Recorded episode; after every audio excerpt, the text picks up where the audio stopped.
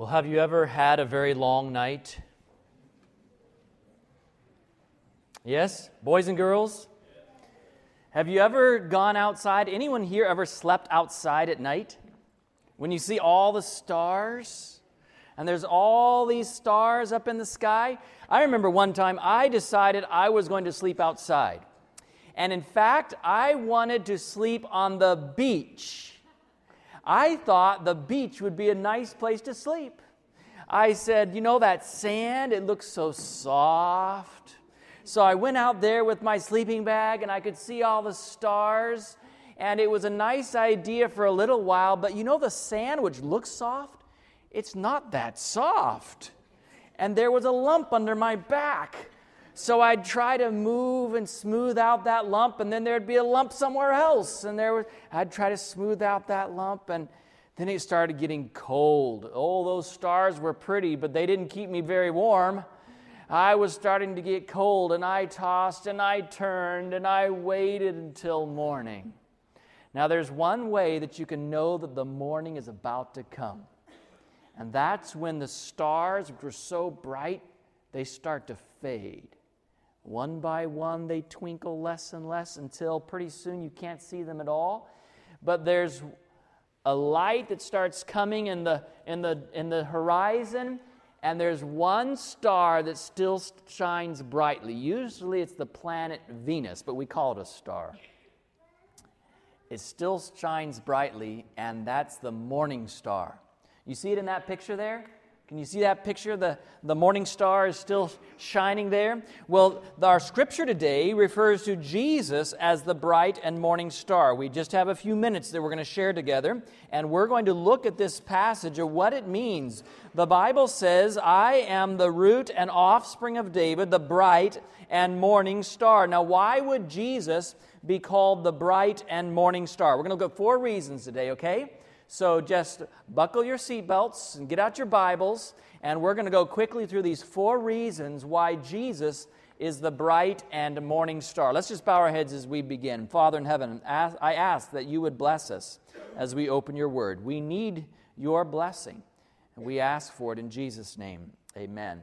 The first is found in uh, John chapter 1. So turn with me there in your Bibles. The reason why Jesus is the morning star is because he is the brightest star in the sky. Now, that's figuratively speaking, of course. Jesus is not just one of the other stars, Jesus is God. We've studied in our series on Jesus together that Jesus is, in fact, God. In fact, this passage here in John chapter 1 tells us that. In the beginning was the Word, and the Word was with God, and the Word was God. He was in the beginning with God. All things were made through him, and without him nothing was made that was made. You see, Jesus here, it's talking about, Jesus is the one who is the light of the world. Notice with me, it says in verse 4 In him was life and the light was the light of men. So Jesus here is described as the light of men. He's the one that lightens our darkened hearts. Now, this is speaking very symbolically. So just like I had that long night on the beach where I was uncomfortable, you and I have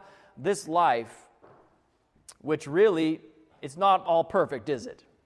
We have our difficulties, we have our struggles, we have our challenges, but there is hope ahead because of Jesus and there is an eternity promised to us because of Jesus. And Jesus here is the light, the life, and the light of men. If you skip down to verse 6, it says, There was a man sent from God whose name was John. That's John the Baptist. This man came for witness, to bear witness of the light, that all through him might believe.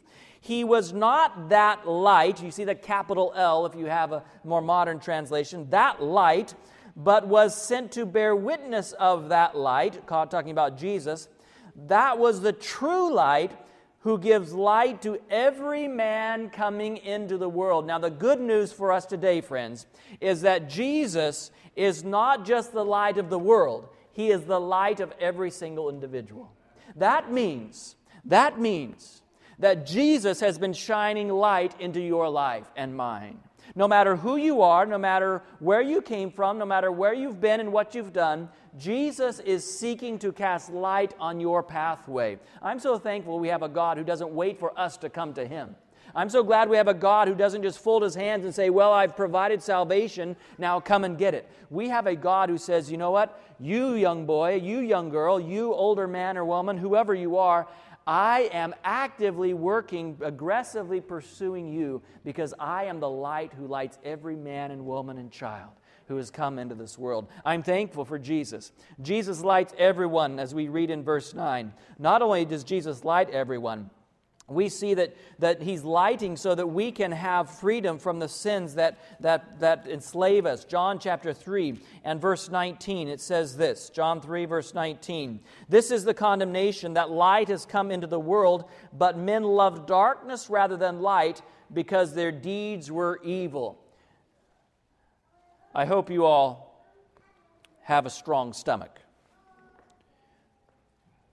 I'm going to use an illustration that might be a little bit uncomfortable. But it's not lunchtime yet, right?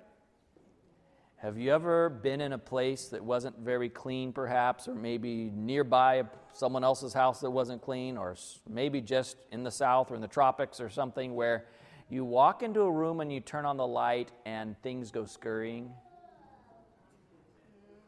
Have you ever seen that? Doesn't it sort of turn your stomach just a little bit when they all go hiding all the little creatures, cockroaches maybe, disappearing. They don't like the light because, well, they're evil, right? they're evil. They don't like the light. But the Bible says that you and I naturally are the same way. We have evil hearts too. And we're not going to be condemned in the end because we had evil hearts. We're going to be condemned in the end because we had evil hearts, and when the light shone upon us, we didn't accept it. We liked darkness better than light.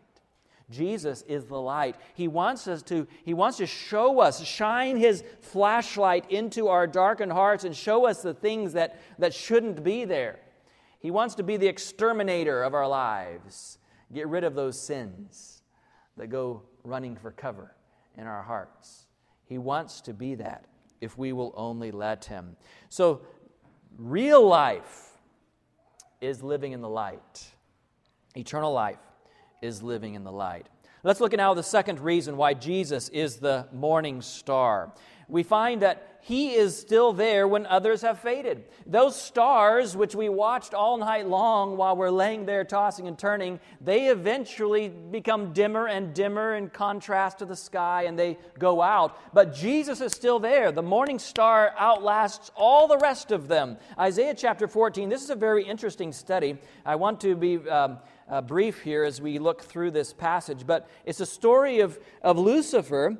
And if you look in, in the Bible, this word Lucifer is, is used, or this, this, this word is in the Hebrew. Um, uh, Isaiah chapter 14 and verse 12, it says, How are you fallen from the heaven, O Lucifer, son of the morning? How are you cut down to the ground, you who weakened the nations? Now, the word Lucifer is a rendering from the, the Hebrew word um, Hallel or Halel. He, Halel is, is the Hebrew word that this is taken from. And um, this simply means the shining one or the light bearer. Now, the word Lucifer that we have in English was actually the Latin word that was translated, they translate Hallel to the word, the Latin word Lucifer. And at the time, it was not meant to be a first uh, a proper noun like a first name like we use it today. It was just a lucifer. It was sort of like the morning star. That's what it that's what it that's what it means. It's the it's the one who brings the light um, as the morning star was understood to be bringing the day. And um, so lucifer was the, the the, the the name of that morning star. And here the bible uses this word hallel. It's the only time it's found in the bible. The only time and um, it means the, the morning star, the planet and it literally means the bringer of dawn. When the Septuagint translated this word into, um, into Greek, he, it, they, re, they rendered it Heosphorus, the, uh, the bringer of the dawn. Now, today we have the understanding that Lucifer is a title of Satan before he fell, right? Lucifer, it's a, it's a first name, it's a proper noun. But originally it wasn't so. Isn't it interesting? Isn't it interesting that the same symbol is used for Lucifer and for Jesus. Now, it's not the only time. We have the lion and the lion, right? The lion of the tribe of Judah and the lion who goes out seeking whom he may devour. There's many times in the Bible. It just gives us a, another picture as to why Lucifer and Jesus are the ones in this great controversy between one another. Lucifer was meant to be not the bright and morning star, but at least a bright shining star. He was the uh, most talented of the angels. He was the one in heaven who was gifted as a leader among God's created beings. And yet, Lucifer, Lucifer fell into the temptation of pride. He sinned. He lost his way. That bright, shining light we call Lucifer went out. But there's good news. There's good news. The bright, shining light that we call Jesus will never go out. You see, those other stars, they fade, but not Jesus. Not Jesus. No, He remains. Others may fail, but, but He remains. He will always be the same today, yesterday, today, and forever. Lucifer was a light bearer, but there's the light bearer, Jesus Christ, who absolutely, we know the end of the story already he wins in the great controversy. Remember that the verse of today, Revelation chapter 22, verse 16, it's the final summary. It's the last few verses, the, the last strokes of the pen in the book of Revelation, the book of end time events, of how the, the whole great controversy is going to fold into, a, into a, um, an amazing close. And here, John the Revelator borrows a phrase from the Old Testament, the morning star, and he says, I'll tell you one thing there's going to be someone who wins in this great controversy. It's not going to be Lucifer, his light has faded. It's going to be Jesus Christ, the bright and the morning star. The third reason that Jesus is the morning star is found in the book of Num- in, in, uh, I'm sorry, in the book of 2 Peter. 2 Peter chapter 1 and verse 19. Just like Isaiah is the only place that this word Hallel is used. Um, this passage in 2 Peter chapter 1 and verse 19 is the only place that it's found in the New Testament. This word, which is translated once again, morning star. 2 uh, Peter chapter 1 and verse 19. Now you know the story. This is the story of the of the uh, of the transfiguration of Christ. Moses and Elijah meets Jesus there on the Mount of Transfiguration. And it says in verse 16, We did not follow cunningly devised fables when we made known to you the power and coming of our Lord Jesus Christ, but were eyewitnesses of his majesty. For he received from God the Father honor and glory when such a voice came to him from the excellent glory This is my beloved Son, in whom I am well pleased. And Peter goes on to say, Look, we're not just following these, these fictional uh, characters or these, these theological inventions. We're not following cunning, cunningly devised fables, he says.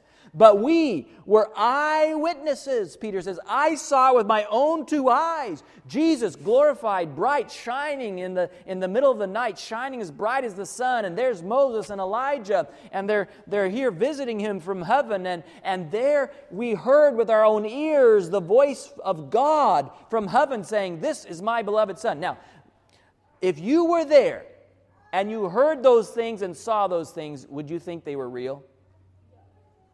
You would be like, wow, Jesus really is the Son of God.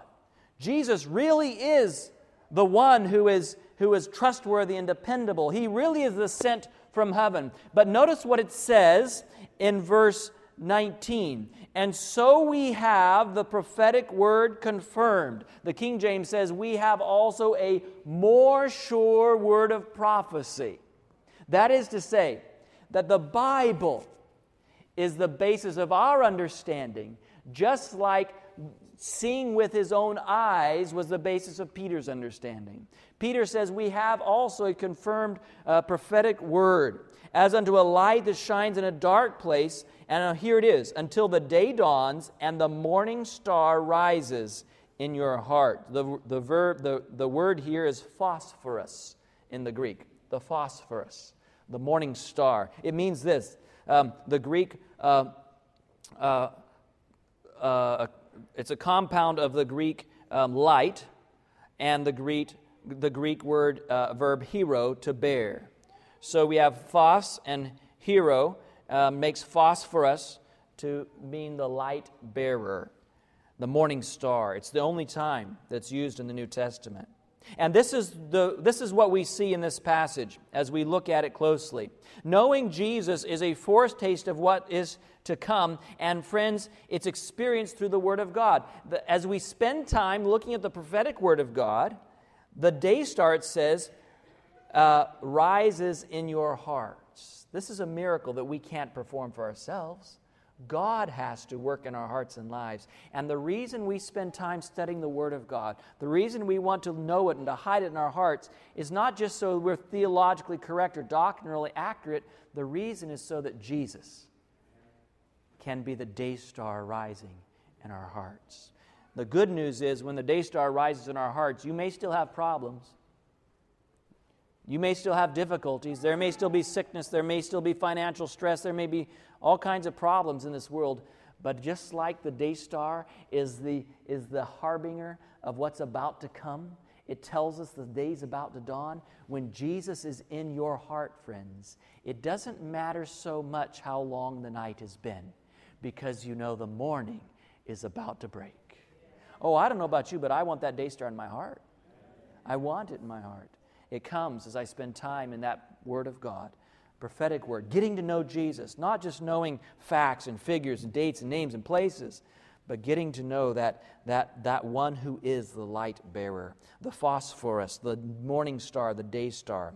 Um, the, the fourth and final reason we'll look today at why Jesus is the morning star. It's found in, in um, Numbers chapter 24 and verse 17. Now, this is actually the first time that Jesus is referred to as a star in the scriptures. In fact, Bible scholars who, who study the book of Revelation, as we look at the book of Revelation, we notice that 75% of the language of the, the book of Revelation is borrowed from the Old Testament. There are stories that it uses, terms that it uses. And it's assumed that as it uses this phrase, morning star, the bright and morning star, it's referring back to this prophecy in the book of Numbers. Oh, it's quite a story. The prophecy of Balaam. You remember? Balak sent his messengers to Balaam and offered to pay him to come and curse Israel. And Balaam said, Well, let me pray about it. And when he prayed about it, God said, You can't go. Not only can you not go, but I'll tell you why you can't go, because this is a blessed people. You can't curse a blessed people. So this is an impossible task that Balak is asking you to do. Well, you remember that Balaam really wanted those gifts that Balak was offering. And when they came back with an even greater offer for him, Balaam said, Well, stay here tonight. Let me see what God's will is. Let me pray about it. True or false? Balaam already knew what God's will was. he already knew. Sometimes we confuse ourselves. We, we convince ourselves, I should say. Sometimes we convince ourselves that we need to keep searching for God's will when actually we already know what it is, we just don't like it. Yeah. That's what Balaam's problem was. So finally, he gets on his donkey and he starts riding. Remember that whole story? The donkey ends up talking to him. And even after the donkey talks to him, Balaam says to God, Well, if what I'm doing displeases you, do you see a problem with that? When your donkey's talking to you and he just told you that the angel just said, I would have killed you if the donkey hadn't saved your life three times. And yet he uses that two letter word, if. If what I'm doing displeases you. Balaam goes on, God says, You know, I can't. Do you know God respects our freedom of choice? He really does. And finally, God said, Balaam, you can go. I'll let you go. But you're going to say what I tell you to say. So every time Balaam tried to curse God's people, out came these beautiful blessings. Beautiful blessings. This is such a wonderful people. Your enemies are going to be destroyed, but you're going to last. And all these promises. And, um, and in order to do these blessings, Balaam had the king, Balak, build an altar and offer seven, seven altars with seven sacrifices, seven bulls as sacrifices.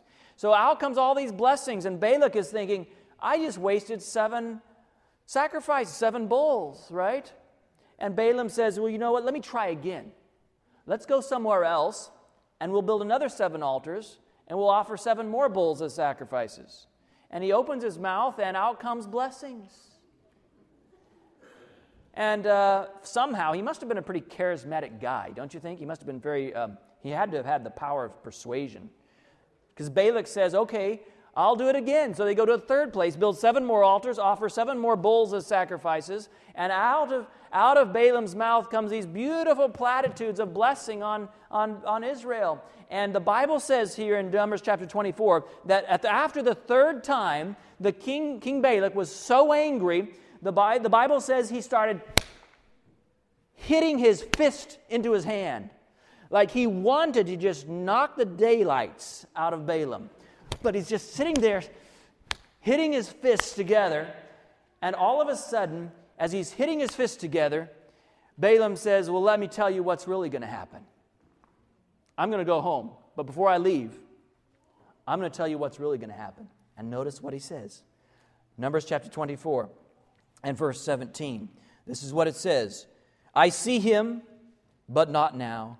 I behold him, but not near. A star shall rise out of Jacob, a scepter shall rise out of Israel, and batter the brow of Moab, and destroy all the sons of tumult. And Edom shall be a possession, Seir also his enemies shall be a possession while Israel does valiantly. Out of Jacob one shall have dominion and destroy the remains of the city. As, as Balaam looks over, he not only begins talking about the future, the beautiful future of God's people, he starts to describe how there's going to be one coming. There's going to be one coming, friends. Are you listening to me? There's going to be one coming who is going to do away with the enemies of God's people. There's going to be one coming who's going to triumph over the nations. There's going to be one coming who is the King of kings and the Lord of lords. You see, here in this prophecy of Balaam, you have a great controversy going on. The people of Israel down in the valley, they don't know what's going on up on the mountaintop. They don't realize that there is somebody trying to destroy them. There's somebody out to get them, out to, out to do them hurt and damage. They don't realize what's going on behind the scenes, just like you and I. We may not realize what's going on behind the scenes, the spiritual warfare that's going on. We know there's difficulties. We know we have enemies. We know we have obstacles to con- conquer. But there's this great controversy going on between good and evil. And let me tell you, friends, just like Balaam, when he opened his mouth and out came blessings, the Bible tells us, the Bible tells us that no sword formed against you will prosper. The Bible tells us that greater is he that is in you than he that is in the world. The Bible tells us that you can do nothing for the, against the truth, but for the truth. The Bible tells us that all things work together for good to those who love the Lord and who are the called according to his purpose. The Bible tells us, friend, not only that all things work together for good, the Bible tells us this great controversy between God's people and their enemies, if you want to call them that, the world, it's going to have an end. And we already know the end of the story. The end of the story is a scepter will rise out of Jacob, a star out of Judah, the bright and morning star. And when Jesus uses this in the book of Revelation, when he says in Revelation chapter 22 and verse 16, he says, I am the bright and the morning star. Jesus is reminding us that in this great controversy, there's going to be a victor. And it's going to be Jesus Christ. He is the bright and the morning star.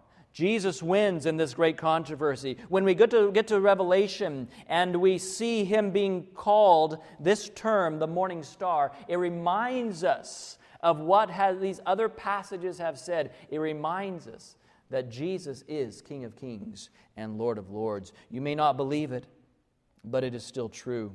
You may not like it, but you cannot stop it. As inevitable as the words of blessing which came out of Balaam's mouth, Jesus, my friends, is coming again. And he's coming again as the bright and morning star. Now, we have the opportunity, the privilege of having that day star arising in our hearts as a token of the day, the eternal life that is soon to come. It's just a foretaste, a reminder that Jesus is coming again soon. I want to ask you a question, friends. We're not, I know we're not living in that time of, of, of eternity yet.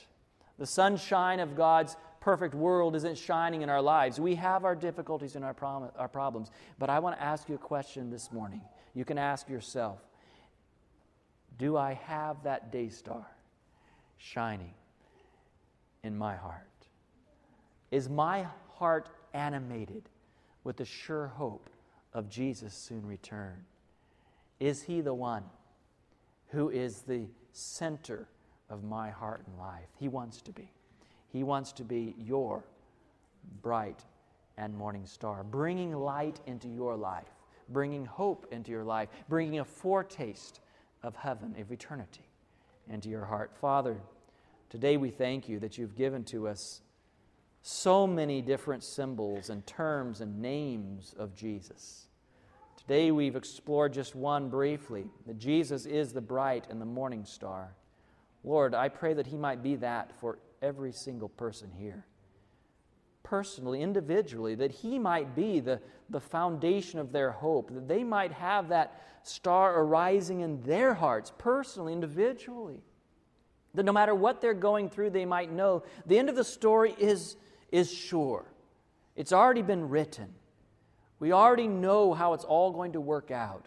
Jesus is coming again as King of Kings and Lord of Lords. There is the bright day of eternity ahead. Oh, Lord, help us to be faithful till that time. And more than anything, Lord, help us to have Jesus in our hearts. We ask for it in His name. Amen. This media was brought to you by Audioverse a website dedicated to spreading God's Word through free sermon audio and much more. If you would like to know more about Audioverse, or if you would like to listen to more sermons, please visit www.audioverse.org.